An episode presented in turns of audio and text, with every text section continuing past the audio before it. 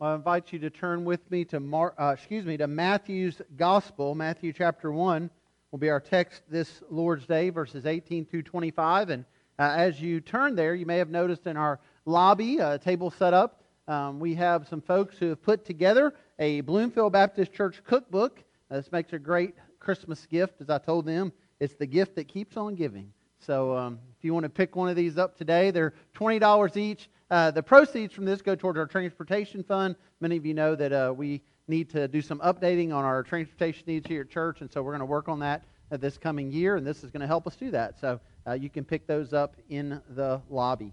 Uh, we're in Matthew chapter 1. Uh, we're in this season of Advent, as Pastor Matt mentioned, that this is the second Sunday in the Advent season.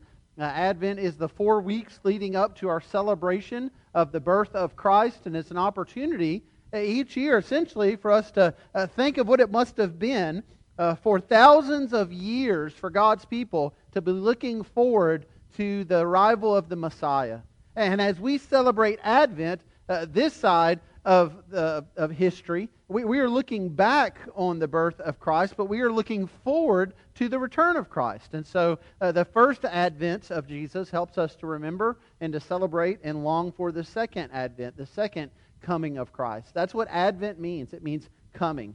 And so this is a time of year where uh, we usually will set aside a, a, series. We'll walk through some scripture uh, that deal with the birth of Christ. And so uh, last Lord's Day, I started looking at Matthew. We're looking at it for four weeks, the four weeks of Advent, at the first two chapters. Uh, last week we looked at the genealogy of Jesus and, and looked at how that as we went through those names, we saw just over and over again pictures of the faithfulness of God. And as well in those names, we saw examples of the faithlessness of man. And yet we see how God works all things together for his good redemptive purposes. And we'll continue to see that today as we look at Matthew chapter 1, verses 18 through 25, and look at Joseph's response to this announcement, to the birth of Jesus Christ. And so, out of reverence for God's word, if you're able to, if you would stand together as I read God's word for us this morning. And this is what the Holy Spirit says through Matthew in Matthew's Gospel, speaking of the birth of Jesus Christ, Matthew 1, beginning in verse 18. Now, the birth of Jesus Christ took place in this way. When his mother Mary had been betrothed to Joseph, before they came together, she was found to be with child from the Holy Spirit. And her husband Joseph, being a just man and unwilling to put her to shame, resolved to divorce her quietly. But as he considered these things, behold, an angel of the Lord appeared to him in a dream, saying, Joseph, son of David, do not fear to take Mary as your wife, for that which is conceived in her is from the Holy Spirit. She will bear a son, and you shall call his name Jesus for he will save his people from their sins. All this took place to fulfill what the Lord had spoken by the prophet. Behold, the virgin shall conceive and bear a son, and they shall call his name Emmanuel, which means God with us. When Joseph awoke from sleep, he did as the angel of the Lord commanded him. He took his wife, but he knew her not until she had given birth to a son, and he called his name Jesus. You would, pray with me. Father, we thank you for Christ. We thank you for this Advent season.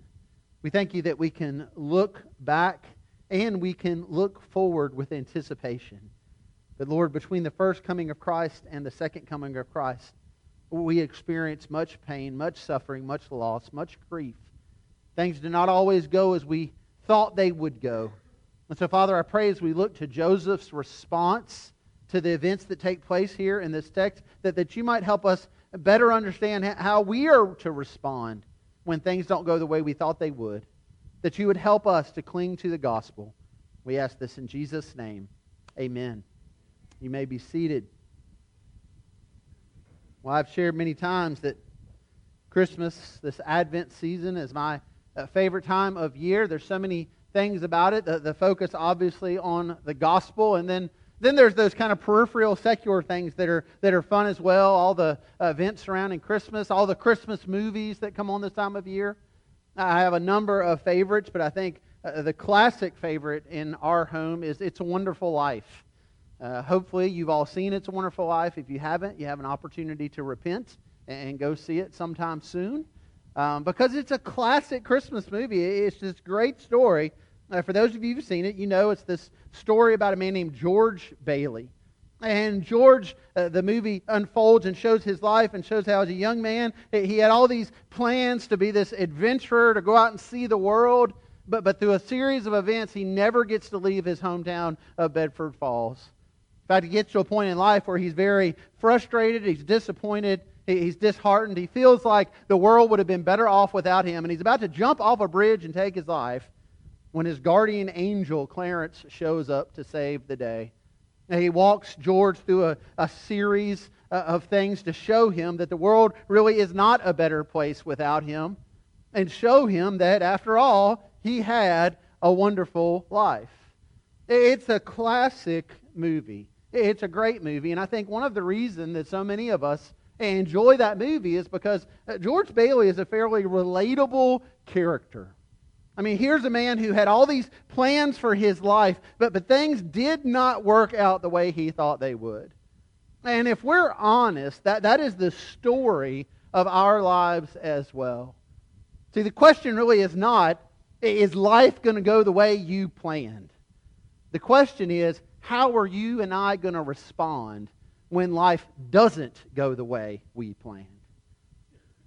If you think about your life today and you look back, 5, 10, 20 years ago, I think most of us would recognize that there are things that have happened, there are events that have unfolded, there are tragedies that have occurred. And we are not at all, most of us today, where we thought we, we would be. This, this is not how we thought things were going to work out. Life has a way of doing that. And so often in those times, we, we want answers. We, we ask God why, and so often we're, we're not sure the answer that is. But, but there is an answer God gives. An answer he gives in times of suffering, in times of loss, in times when life does not go as planned. George Bailey, of course, is a fictional character, but we know in real life with real people, things don't always work out like they thought they would. And we have a prime example of that as we come to Matthew chapter 1 and we come to Joseph's story and Joseph's response to the birth of Jesus Christ. Uh, we don't know a tremendous amount about Joseph, but the things we do know can help us understand that, that here's a man who, who likely had a plan and things did not go the way he thought they would. Of course, we see Joseph being used in a greater plan, the plan of God, and things went exactly as God intended. But Joseph's part in that initially, he, he didn't quite understand. He was very confused. He was very troubled. And so I think Joseph's response to the birth of Christ is a, is a good place for us to go in the Scripture. It's a good text for us to consider, especially because so many of us deal with things in life that, that we weren't planning for, that, that, that we don't understand. And to look and see how he responded in hopes that we might better understand how we should respond. So we're going to start by looking at the text with point one there in your outline. The response, or the, the initial response we see is that Joseph did not understand. Uh, Joseph did not understand what was taking place.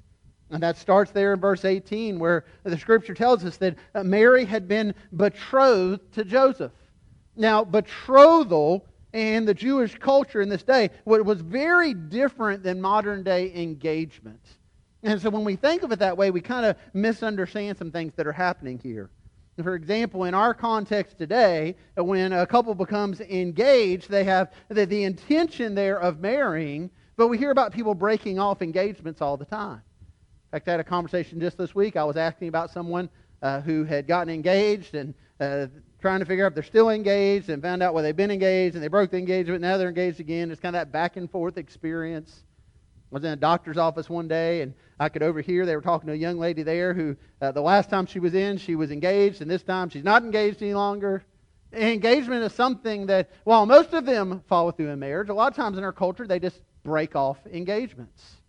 That's not what betrothal was in the Jewish culture, especially in Joseph and Mary's day. You see, in betrothal, the bridegroom and the bride would come together in a formal ceremony, in a, a, legally binding way. They were, they were bound together, much like we would think uh, of man and wife today. Uh, they, they lived in many ways as husband and wife, but, but they didn't come together for a physical union. They didn't come together and live together. Those things would come after the actual marriage ceremony. But, but during this betrothal period, it, it was a very very, very serious time when they were planning towards marriage, and legally they were bound together. That's why we see here in this passage, just during this betrothal time, that Joseph is called Mary's husband in verse 19. Mary's called Joseph's wife in verse 20. And so the, the plan, as best we can see it here for Joseph, is he has found a wife. He is now betrothed. He's probably making plans for what his life is going to look like. And we know, for example, from the Gospels that Joseph was a carpenter. He probably was looking at Mary and thinking about their life together and how they would raise a family and how uh, their children would enter into this family trade, especially if they were to have sons, and how he would teach them to be carpenters as well. Joseph probably had many plans for he and Mary and their family, but those plans were disrupted when we see what happens here following in the text. Verse 18 tells us before they came together, so before they were legally then married, she was found to be with child from the Holy Spirit. You talk about a, a disruption here. And we know from the other Gospels that, that Mary, at this point, she understood what was taking place because she, she had received her, her word from God. She had received her angelic vision. She, she had an understanding of what her part in this gospel story was. But all Joseph knows is what Mary is telling him at this point. All Joseph knows is that, that this was the young woman who, who is bound together and betrothed to, and it appears she's been unfaithful. It appears that she's kind of come up with a, a story to cover up this unfaithfulness. He, he certainly doesn't respond initially with accepting what it is she's saying. I think Joseph probably is very confused. And Joseph doesn't understand the things that are taking place. But there's some things about Joseph that we learn in this passage that help us to understand how he responds in his lack of understanding. For example, look at verse 19 we read that Joseph was a just man. Now, That word in the Greek, just, is the same word used for righteous. Joseph was a righteous man.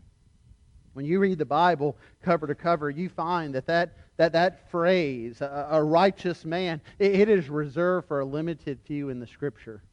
Now, for example, we see in the Old Testament, that's the reference of Noah. Noah was a righteous man. Noah sought to do the right thing.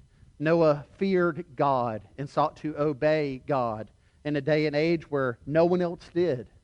You look forward to the New Testament, you see that that's a, a phrase, a title used of John the Baptist. John the Baptist was referred to as a, as a righteous man. He, he sought to do the right thing, he sought to do the fair thing. He, he feared God and he obeyed God. And just a handful of others in the Scripture have that title, a righteous man and Joseph is one of them. And so we know just from that title that, that, that, Joseph wanted to do the right thing. That Joseph wanted to do the thing that would uh, be obedient to God. I believe that Joseph loved Mary and cared for Mary. But based on what Joseph could see in front of him, Mary had been unfaithful. And the consequence of that unfaithfulness, at a minimum, was he could no longer marry her. And so the scripture tells us that the right thing he thought to do at this time was to divorce her. You see, betrothal was a legally binding contract. The only way a couple could become unbetrothed was to legally divorce. And this is what Joseph feels is the right thing to do. But notice the way he's going about it. Verse 19 tells us that Joseph was unwilling to put her to shame. Now, he didn't want to make her a public spectacle. Now, this goes back to uh, God's law in Deuteronomy uh, 22. There in Deuteronomy 22 in the law, uh, you find the instruction pertaining to situations like this one. If a couple were betrothed and specifically the bride was found to be unfaithful, then the script, the law said that you would take her and the person she was unfaithful with, and you would bring them there in front of people, and you would stone them to death. Unfaithfulness had a serious consequence that came with it. But here we see it seems Joseph's intention is not to do that. He, he doesn't want to put her to shame. I don't think he wants Mary to die. And so it says he's seeking to divorce her quietly. So, so even though they're not fully married yet, to break this betrothal, they would have to be divorced. And the scripture says that, that Joseph resolved to do this. That that word means that Joseph made up his mind. That, that he came to a decision. That based on what he saw in front of him and the information he had, he thought that this is what I have to do. But notice what else Joseph did as you continue there in verse 20. The scripture says that he considered these things. I think we often overlook that part in this passage. I think we often go from Joseph was intent to divorce uh, Mary, to do it quietly, but then he had this angelic revelation and God changed his mind. But between those two things, notice what the scripture says he considered these things. Well, what that means is that Joseph didn't understand he, he had a plan based on his lack of understanding. But before he acted on that plan, he went before the Lord with it. Again, we know Joseph was a righteous man. That means Joseph would have grown up with the teaching that, that you go before the Lord with things, that you don't just go out there and act of your own initiative, that, that you don't be wise in your own eyes. Joseph would have known the words of Solomon in Proverbs 3, 5, and 6. Trust in the Lord with all of your heart and do not lean on your own understanding. In all your ways, acknowledge him, and he will make your path straight. And so I think what Joseph likely did here is he knew passages like that and knew other passages. And as best he could see, he, he didn't understand. He didn't want to lean on his own understanding. He, he had an idea of what needed to take place. But I believe here, Joseph likely went before the Lord with this. And Joseph likely pleaded with the Lord because Joseph just didn't understand. I think it's good for us to consider these things in light of how we respond at times when we don't understand. How do we respond when life takes a different turn? How do we respond when the people around us make bad decisions and walk away from the Lord and disobey God? How do we respond when we're faced with illness and sickness that we never imagined was coming our way. Now, how do we respond when we get the results of that scan or that test? How do we respond when we get that phone call? How do we respond when rather than walking out of that hospital with our new baby boy and girl, we're, we're on the way to a children's hospital not knowing if they're going to live or die? How do we respond when the bottom just falls out? Again, the, the question is not, will these things happen to us? The question is, how will we respond when they do? Because, friends, if you've not gone through crisis and suffering yet in your life, you will. The Scripture promises us trial. And the question is, how are we going to respond when it hits? Because for so many of us, when it does hit, our first response is to try to fix it. Our first response is, well, what can we do with our hands? How, how can we get our hands around it? How, how, can we just fix this? We'll ask questions like, well, just, just show me what to do. We want to act. And we see here in Joseph someone who, who resolves, he makes a decision, but he doesn't act. Rather, he goes to the Lord. You see, in times of crisis, what we see in the scripture, what we see in life time and time again, is when a crisis hits, we will either run to the Lord or we will run from the Lord. That there are people you know that once sat in these pews. That there are people you know who once sat in the pew of another church and today they want nothing to do with the Lord. Because crisis hit. Because they endured suffering. And because things did not work out the way they thought they would. And so their response to that is, well, God, if this is the way you're going to treat me, then I'm done with you. See, in crisis, that's our temptation, is to run the other way. Or we can do what I believe Joseph did here. We can do what God's Word calls us to do. And that's when the crisis hits. In our lack of understanding, without all the answers, we just pour our hearts out before the Lord and we cling to the cross of Jesus Christ. I believe that's what God's word calls us to do. I believe here Joseph ran to God. And so notice what happens next in verse 20 there. Point two there in your outline. God revealed the truth to Joseph. And so I think Joseph here is pleading with the Lord. He's considering these things. And so, so God answers him. The scripture tells us that, that he gives him a dream. He goes to sleep and he has this angelic revelation in his dream. And in this revelation, he is learning about the things he didn't understand or perhaps the things he wasn't considering. For example, it starts out by showing us that the angel reminds Joseph of his messianic lineage. He, he calls him a son of David. You may remember last week we were talking about this in the genealogy, how important it was that the Messiah would come from the house of Abraham and from the house of David. And so that this angelic revelation, the Lord's reminding Joseph about his part in salvation history. He's reminding him that he comes from the house of David. And Joseph knows that's where the Messiah would come from. He goes on to share the truth with Joseph about Mary's pregnancy that this was no far fetched tale, that this was no contrived story to cover up unfaithfulness. No, this was indeed true. She had not been unfaithful, she could remain his wife. This was indeed the result of the Holy Spirit. And he shares with Joseph the truth about the Messiah's coming about how the Messiah would not inherit Adam's sin nature because biologically Joseph would not be his father. He would be conceived by the Holy Spirit. Therefore, he truly could be Jesus, Yeshua, the one who would save the people from their sins. See, friends, that, that is the, the point of Advent. That, that is the point of the gospel and the coming of Christ. As we look at these Christmas cards, as we see these nativity displays, we have to remember this. This baby in a manger grew to be a man who went to the cross. And he did that to save us from our sins. Jesus didn't come just to be some good moral example that we might be better people. He didn't come to show us what it meant to be an ultimate giver so that we might be more benevolent. Jesus was born so that you and I could be born again. That's the message of the manger. That's the message of the cross. The mission of Christ is clear in the name here. He, he will save his people from their sins.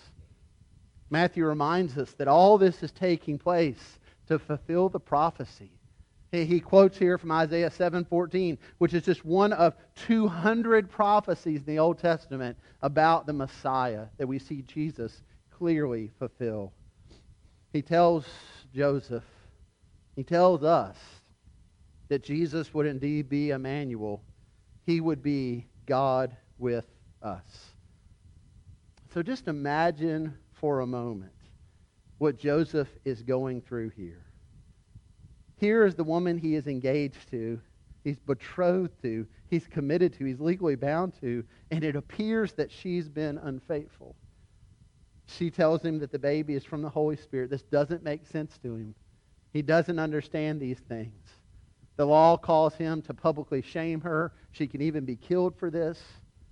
But in the midst of these things, Joseph, being a just man, being a righteous man, he goes before the Lord. He pours out his heart before the Lord. And God gives him this angelic revelation. But the question at this point then is what is Joseph to do? I mean, think about it. Joseph receives this word in a dream. Now, I'm not going to ask you to come up here and give testimonies, but think about some of the stuff you've dreamed about. I remember having a conversation one day with my wife, and I was trying to explain a dream I had, and I couldn't even explain what it was. It was so bizarre. And I started thinking, well, that's not, I mean, sometimes our dreams are so, they're just, they're all over the place. But, but here, God had done something unique with Joseph where there's this very clear angelic revelation in this dream. But certainly, Joseph may have woken up and thought, wait, wait, wait, what was that? If not that, consider this. Joseph certainly would have thought about what was going to happen next and the consequence of it. And we know that Joseph doesn't divorce Mary. We know that Joseph stays with Mary. We know that Joseph raises Jesus along with Mary. But certainly, as Joseph wakes from this dream, he's thinking, now what will others think? I mean, what did Joseph think initially? He thought Mary had been unfaithful. So, what would others think? They would think, well, the reason Joseph's staying with Mary is because he's the one who sinned with her. Perhaps Joseph thought about how they would recall how he was from the house of David. They would recall the sins of David. Perhaps Joseph thought they would look at him and say, Yeah, like father, like son.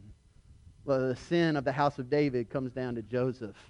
Because here he is trying to cover his sin just like David tried to cover his. Joseph may have even considered that by law, he and Mary could both be stoned to death for their perceived sin. All of these things, I believe, were likely running through Joseph's mind. He, he probably still didn't fully understand, but the scripture tells us clearly how he responded. And that's the third point there in our outline. We see that Joseph obeyed God. Joseph obeyed God. Look there to verse 24. And we see very clearly that as soon as Joseph wakes up, he did as the angel of the Lord commanded him, and he took his wife and so we see here, God reveals the truth to Joseph, and immediately Joseph obeys the truth. This would be one of three times in the first two chapters in Matthew's gospel where this would take place. Where God would tell Joseph to do something, and his immediate response would be obedience. He says, Stay with Mary, take her as your wife, raise Jesus as your son, and Joseph obeys. He'll go on to tell Joseph to flee to Egypt before Herod kills the children, to leave behind everything he has, everything he knows, and to go off to a foreign land. Joseph obeys. Then there'll come that point when he's in Egypt where Herod is dead, and God will tell Joseph, okay, I want you to go home now. I want you to return to Israel. So everything Joseph had built back up when he starts from nothing in Egypt, he's going to leave that behind, and he's going to go back to Israel. Scripture says Joseph obeys. In fact, what you see consistently with Joseph is that his response to the revelation of God's word is always obedience. That's Joseph's response to the birth of Christ. The question for him, what is your response? What is my response going to be to the birth of Christ? See, Joseph didn't understand what was going on initially. He didn't understand why this was happening. And God's answer to him was essentially this I am sending you my son, Emmanuel. I am sending you my presence. I will be with you, Joseph. That was God's response to Joseph's prayer. For you and I today, there are times when we don't understand. There are times when life does not turn out the way we thought it would turn out. There are times we beg and we plead before the Lord, and we want really specific answers. And there's times when those specific answers just don't come. But I believe God's answer to us is the same answer He gave to Joseph.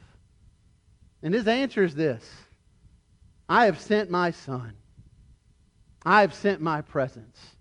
Emmanuel, I am with you. Friends, you realize Matthew's gospel begins and ends the same way. In Matthew's gospel, it starts with his pronouncement of Christ, Emmanuel, God with us. Matthew's gospel ends with the words of Jesus himself, who promises he will be with us to the end of the age. We may not get every answer we want, but friends, that is the answer we need. Christ has not abandoned you. Christ has not forgotten you. And your time of suffering and your pleading and your time of not understanding, God may not give you all the answers, but He has given us all the greatest gift anyone could ever be given in the life and the resurrection of His Son, Jesus Christ. Emmanuel. God is with us. There may be nobody else on this earth who understands what you have gone through, but there is one who reigns supreme who knows it better than you do. And his name is Jesus. And the reminder to us this Advent season is that our trust and our hope can only be in him. People will fail us. Loved ones will disappoint us. Life will turn out radically different than we thought it would. But Jesus makes this promise, friend. He says, I will never leave you, and I will never forsake you. Jesus is the greatest friend we can ever have. That's what the Scripture says of him. You think back to where I started in this sermon, that, that, that movie, It's a Wonderful Life. If you've seen it, you know the way it ends. Everybody's kind of gathered there, the Bailey home, and, and George has realized what a wonderful life he has because he, he's blessed with so many friends. In fact, the movie ends with him opening up a book that he received from his guardian angel with an inscription on there that's to remind George listen, if you've got friends, you've got everything. But we know that's not fully true, is it? Scripture says that there's a friend that's greater than any friend, and that friend is Christ. And friends, if you have him, then you certainly have everything. If you don't have him, eternally. You don't have anything. Jesus invites us into this relationship with him. He invites us to be his friend very clearly in John chapter 15, verse 14, where he says, You are my friends if you do what I commanded you to do. And so our call is Joseph's call. God has made his word clear. God has called us to repentance and called us to faith. Friend, will you obey Christ this Lord's day? God's word is clear about so many areas of our life, but so often we tend to avoid his word, avoid his people, avoid the truth because we don't want the word of God. We don't want to be told that what we're doing, what we're, what we're enjoying, I mean, after all, sin's enjoyable. That's why we do it. We don't want to be told to pull away from that, get away from that. Friends, God's word calls us to repent and to trust in Christ. And Jesus himself says it very clearly. You cannot be a friend of Christ if you're not obedient to Christ.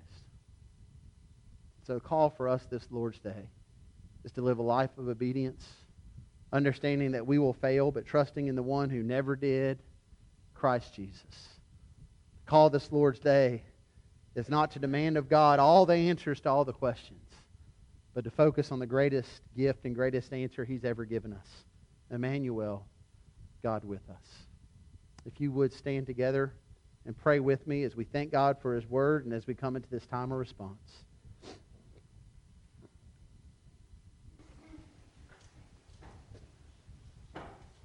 Father, I don't know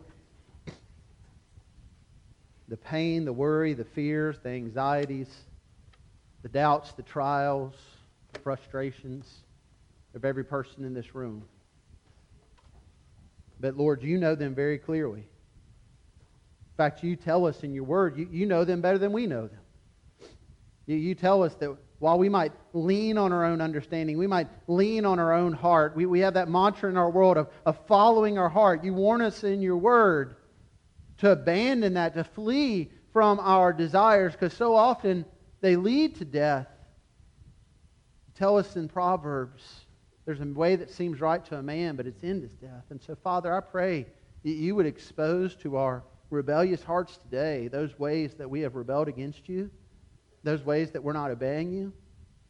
I pray as well, Lord, for those who are suffering, for those who are in the midst of trials now, perhaps have been suffering for a long time, perhaps are just beginning to suffer. Lord, that you would show them peace and comfort through your word, that you're with us, that you've not left us, you've not abandoned us. Pray that we be reminded in this Advent season, every, every, time we see that nativity picture, every time we see those Christmas cards, every time we, we hear those familiar hymns and songs like the ones we've sang today, I pray we would hear resoundingly over and over and over again the promise of your word. Christ will never leave us, Christ will never forsake us. Pray you'll remind us, Lord, that as we repent and trust in you, that, that Christ is our friend that he has made peace between you and us through his death on the cross. So Father, help us today to trust in you. Help us today to place our hope in you. We pray for this in Christ's name. Amen.